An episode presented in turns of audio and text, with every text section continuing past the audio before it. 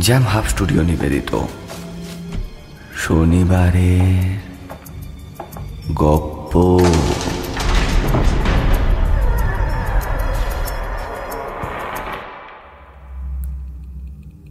প্রতি শনিবার রহস্য রোমাঞ্চে ভরপুর গল্প দিয়ে সাজানো আমাদের শনিবারের গল্প শুনতে।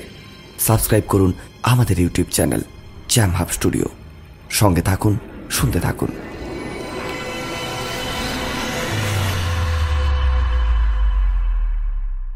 শুরু হচ্ছে আজকের গল্প, অনাথ। রচনা, বিশ্বজিৎ বাগ। নির্দেশনা ও বিনয়ের চরিত্রে আমি ইন্দ্র। গল্প পাঠ ও স্যারের চরিত্রে শোভন। অভ্রের চরিত্রে অরূপ। মীরা মাসির চরিত্রে পৌলমী। আবহ সংগীত ও স্পেশাল এফেক্টে কৃষ্ণেন্দু। জ্যাম হাব স্টুডিও নিবেদিত শনিবারের গপ্পে এখন শুরু হচ্ছে অনাথ। এই গল্পের শুরু কলেজ জীবনে আসার পর থেকে। বন্ধু বান্ধবীদের সাথে আড্ডা, কলেজ ক্যান্টিনে একে অপরের প্লেট থেকে খাবার তুলে খাওয়া, স্যার, ম্যাডামদের ভালোবাসা, বকুনি সব কিছু নিয়ে দারুণ কাটছিল কলেজের সেই সব দিনগুলো। তারপর তারপর কলেজ পাশ হলো। হারিয়ে গেলাম সবাই এক এক করে। যে যার কাজে অথবা অন্যভাবে বললে তথাকথিত জীবনযাত্রার রোজ নামচার সাথী হয়ে গেলাম। পুঞ্জীভূত স্মৃতিগুলো পড়ে রইল কলেজ ক্যান্টিনে। কমন রুমে খেলার মাঠে আর কালিদার চায়ের দোকানে। কলেজ, কিছুটা দূরে পাশের সেই প্রফেসর গলি। আর গলির মোড়ে বিখ্যাত আমাদের কালিদার চায়ের দোকান। আজও খুব মনে পড়ে।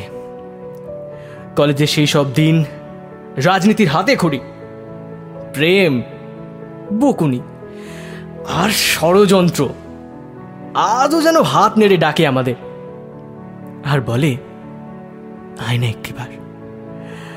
আবার একবার আড্ডা মারি সবাই মিলে।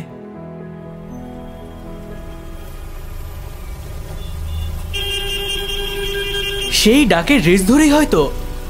অভ্র অনেক দিন পর একটা খবরের সূত্রে এসেছে তার পুরনো কলেজ পাড়ায়।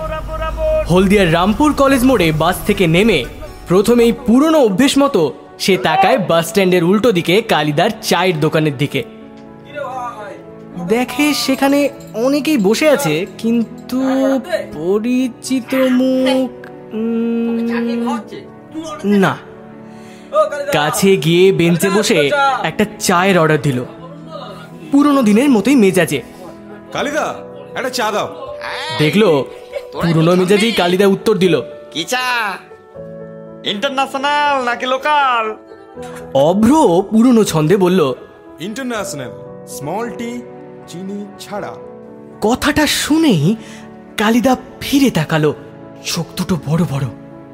আরে অভ্রনা তুই হঠাৎ কি মনে করে? কেমন আছিস? আরে বাবা বাবা পুরো দস্তুর তো একেবারে সাহেব বনে গেছিস। তারপর? বাড়ির সবাই ভালো আছে তো? এক গাদা প্রশ্ন একসাথে শুনে অভ্র কিছুটা হাসলো। তারপর বলল তুমি আর বদলালে না কালিদা। একই রকম থেকে গেলে। দাও দাও দাও। চা দাও। হাতে সময় আজ কম। আবার কলকাতা ফিরতে হবে। চা খেতে খেতে কালিদার সঙ্গে গল্প গুজব হলো অনেকক্ষণ। আর দেরি নয়। দোকান থেকে বেরিয়ে কলেজের পাশে গলির মুখে এসে দাঁড়াল অভ্র। ওখান থেকে একটা টোটো ধরে এবার সোজা স্যারের বাড়ি।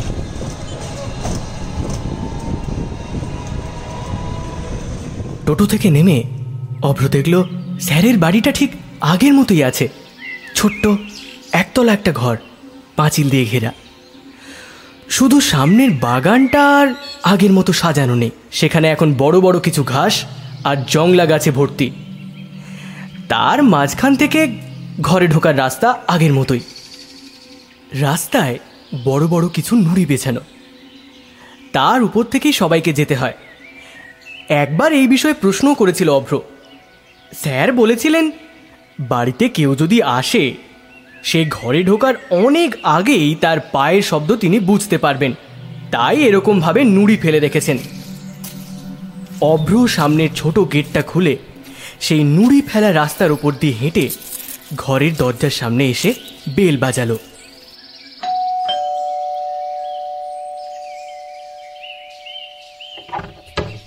মীরা মাসি এসে দরজা খুললেন। এই প্রসঙ্গে বলে রাখা ভালো, সুধীর স্যার একাই থাকেন। বিয়ে করেননি।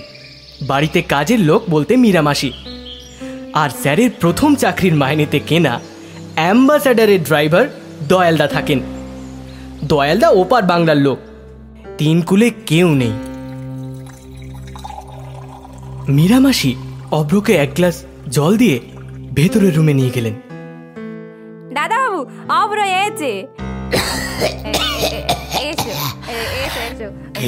এসো। স্যার আমি অভ্র। আমি অভ্র মানে অভ্র মুখার্জি। ও অভ্র? কেমন আছিস বাবা? আরে থাক থাক বস বস। স্যার আগের থেকে শরীর অনেক খারাপ হয়ে গেছে আপনার। এখনও কি সেই আগের মতো? ছাত্র পড়ান? আরে না না। সেই বয়স আর ধৈর্য কোনোটাই আর আগের মতো নেই তাহলে মানে আপনার অসুখ বিসুখের এত খরচ খরচা? ও তো আমার পেনশনের টাকাতেই চলে যায়। মাঝে মাঝে শরীর খারাপের সময় কিছুটা অভাব হয়েছিল। ওই সময় আমার পুরনো গাড়িটা বিক্রি করে দিই আর দয়ালদা ও আর কোথায় যাবে? ওর তো আর যাওয়ার কোথাও জায়গা নেই। তাই আছে আমার কাছে। যা পেনশন পাই, তাতে এই তিনজনের চলে যায় কোনো রকমে। মীরা, একটু জল দিয়ে যেও। আর ওর জন্য একটু মিষ্টি। না না না না, স্যার। মিষ্টি মিষ্টি আর দরকার নেই। নানা কথাবার্তার পর অভ্রর হঠাৎ মনে পড়ে ওর পকেটে পাঁচশো টাকার নোট রয়েছে। আর ও বলে ওঠে স্যার ওই পথে বিনয়ের সঙ্গে দেখা হয়েছিল। বিনয়? সে আপনার কাছ থেকে পাঁচশো টাকা হয়তো ধার নিয়েছিল। সে ওই আমাকে দিল আপনাকে দেওয়ার জন্য। এই এই যে স্যার।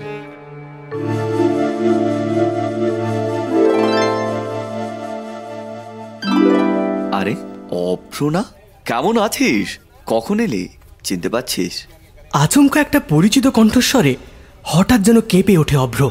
ঘুরে দেখে পাশে এক মুখ দাড়ি শীর্ণকায় বছর পনেরো আগেকার সেই একই রকম বিনয় নির্বিকারভাবে দাঁড়িয়ে রয়েছে।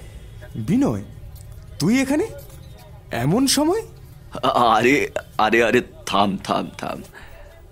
আগে বল কেমন আছিস?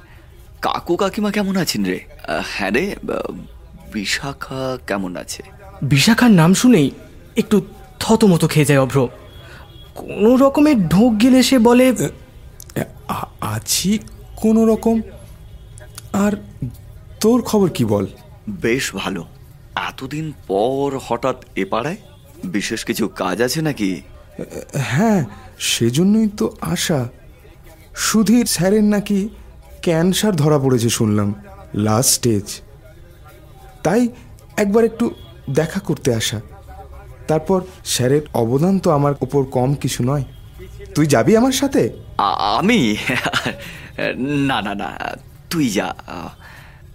বলছি কি স্যার এখনও বারোর এতেই থাকেন তো? হ্যাঁ স্যার সেখানেই থাকেন। আর একটা কথা না আচ্ছা তুই এই পাঁচশো টাকাটা ধর স্যারকে একটু দিয়ে দিস। অনেক দিন হয়ে গেল ফেরত দেওয়া হয়নি টাকাটা। পাঁচশো টাকা? কিন্তু কেন? আসলে অনেক দিন আগে একটা বিশেষ প্রয়োজনে আমার টাকাটা দরকার ছিল। স্যার দিয়েছিলেন কিন্তু সেই টাকা আর ফেরত দিতে পারিনি। তা তুই যাচ্ছিস ওদিকে? তাই বললাম। কথাটা শেষ হওয়ার আগেই অভ্র সেখান থেকে চলে যেতে চাইছিল। বিনয়ের হাত থেকে টাকাটা নিয়ে ঘুরতেই বিনয় বলে উঠল আর আর হ্যাঁ স্যারকে বলিস আমি নতুন জামা প্যান্ট কিনতে গিয়েছিলাম কিন্তু কেনা আর হয়নি। স্যার যেন কিছু মনে না করেন। স্যারকে আমার প্রণাম জানাস। শেষের কথাগুলো যেন ভালো থাকে কাটার মতো বিঁধে গেল অভ্রকে। অভ্র কিছু বলতে চাইছিল কিন্তু ওর গলা দিয়ে তখন আওয়াজ বের হচ্ছিল না।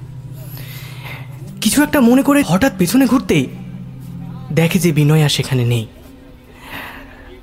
বোধহয় চলে গেছে। তালগোল পাকিয়ে গেল অভ্রর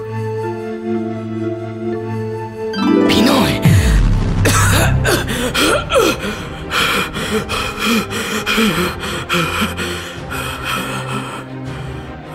এই কথা বলার সাথে সাথে অবিশ্বাস্য এক গা ছমছমে ঘটনা ঘটে যায়। বিনয়ের কথা শুনে স্যারের শরীরে কাঁপুনি এসে গেছে। প্রায় সেন্সলেস হয়ে যাওয়ার উপক্রম। চেয়ার থেকে প্রায় ঢলে পড়ে যাওয়ার উপক্রম। এমন সময় অব্র স্যারকে ধরে ফেলে। মীনামাসি দৌড়ে এসে চোখে মুখে জলের ছিটে দেয় আর ফ্যান চালিয়ে দেয়।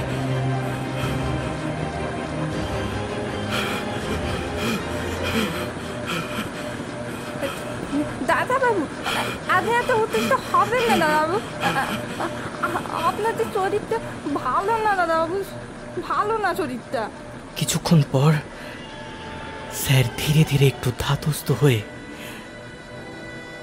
তুমি তো আগে থেকেই জানতে যে বিশাখার বিনয়ের মধ্যে প্রেমের একটা সম্পর্ক ছিল। স্যারের মুখে বিশাখার নাম শুনে চমকে ওঠে অভ্র। স্যার আবার বলে ওঠেন বিশাখা বিনয় আর তুমি তিনজনই ভালো বন্ধু ছিলে। সারা কলেজ সে কথা জানতো, কিন্তু বিশাখা হঠাৎ যেদিন বলা নেই, কমা নেই, বিনয়কে নয়, তোমাকে বিয়ে করে চলে গেল। বাপ মাহীন অনাথ ছেলেটা একরকম পাগলই হয়ে গেল। তোমরা সব জেনে শুনেও হতভাগ্য একটা ছেলেকে এত বড় একটা আঘাত করতে একটু পিছ পাও হলে না।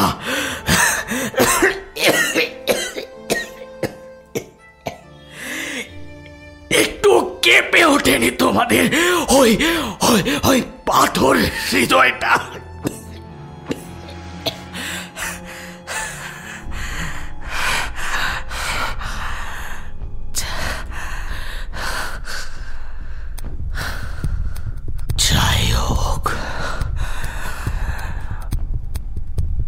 পরের ঘটনা বড়ই মর্মান্তিক।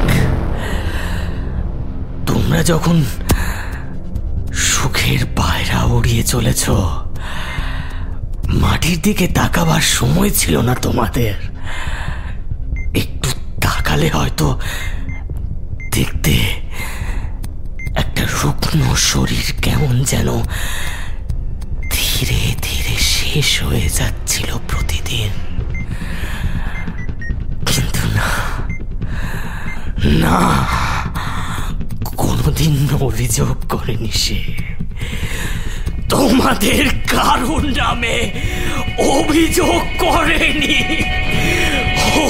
অভিযোগ করে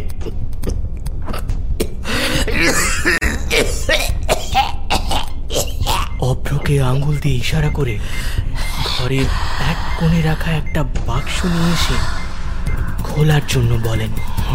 ওইটা ওইটা এদিকে নিয়ে এসো অভ্র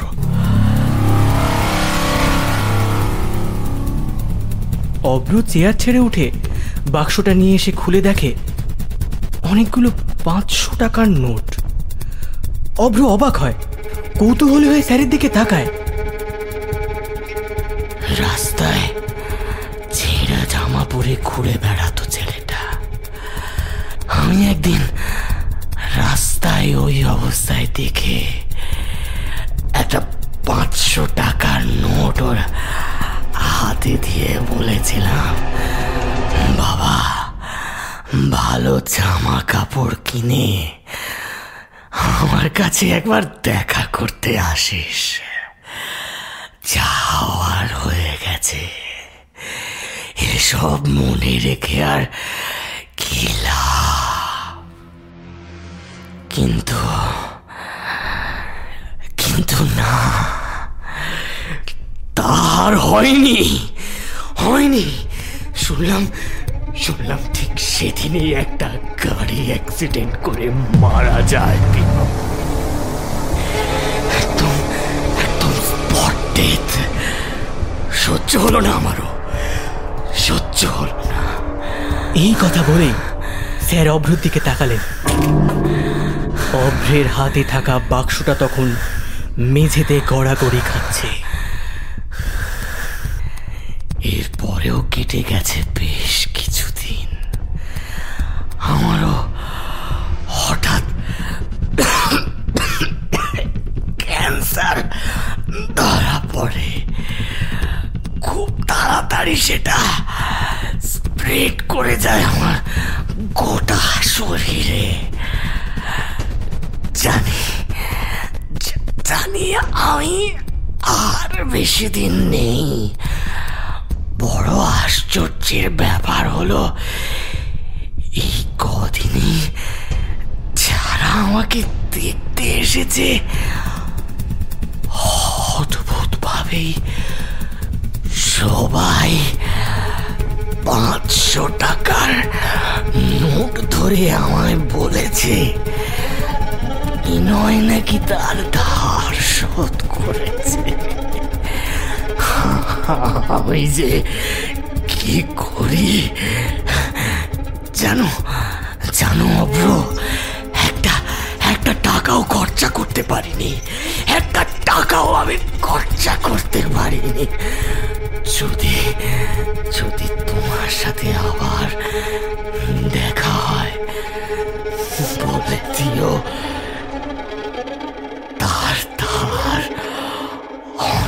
অনেক আগে শোধ হয়ে গেছে।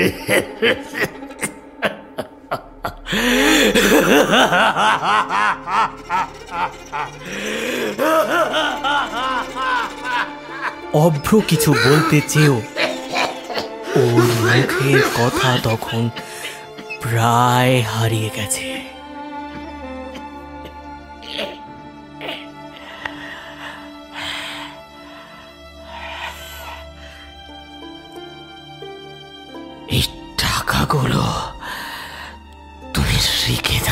কাছে। পারলে পারলে ওর মুক্তির ব্যবস্থা করো। মুক্তির ব্যবস্থা করো। মুক্তির ব্যবস্থা করো।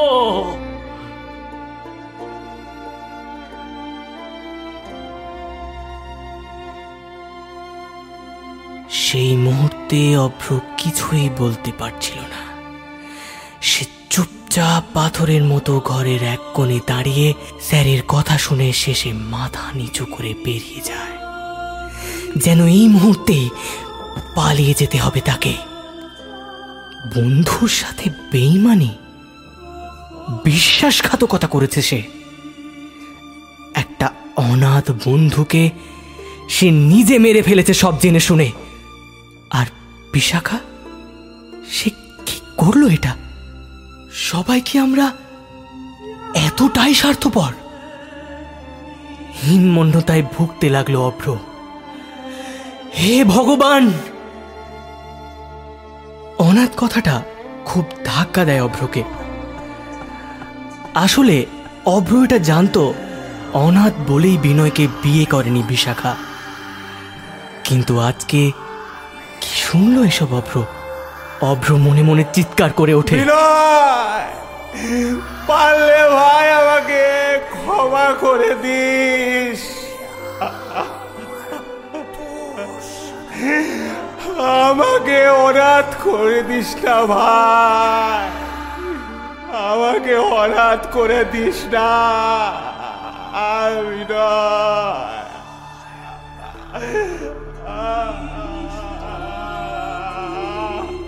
সত্যি, অভ্রকে পুরো অনাথ করে দিয়ে গেল আজকের ঘটনাটা। অনাথ করে দিয়ে গেল সেদিনের অনাথ ছেলেটা।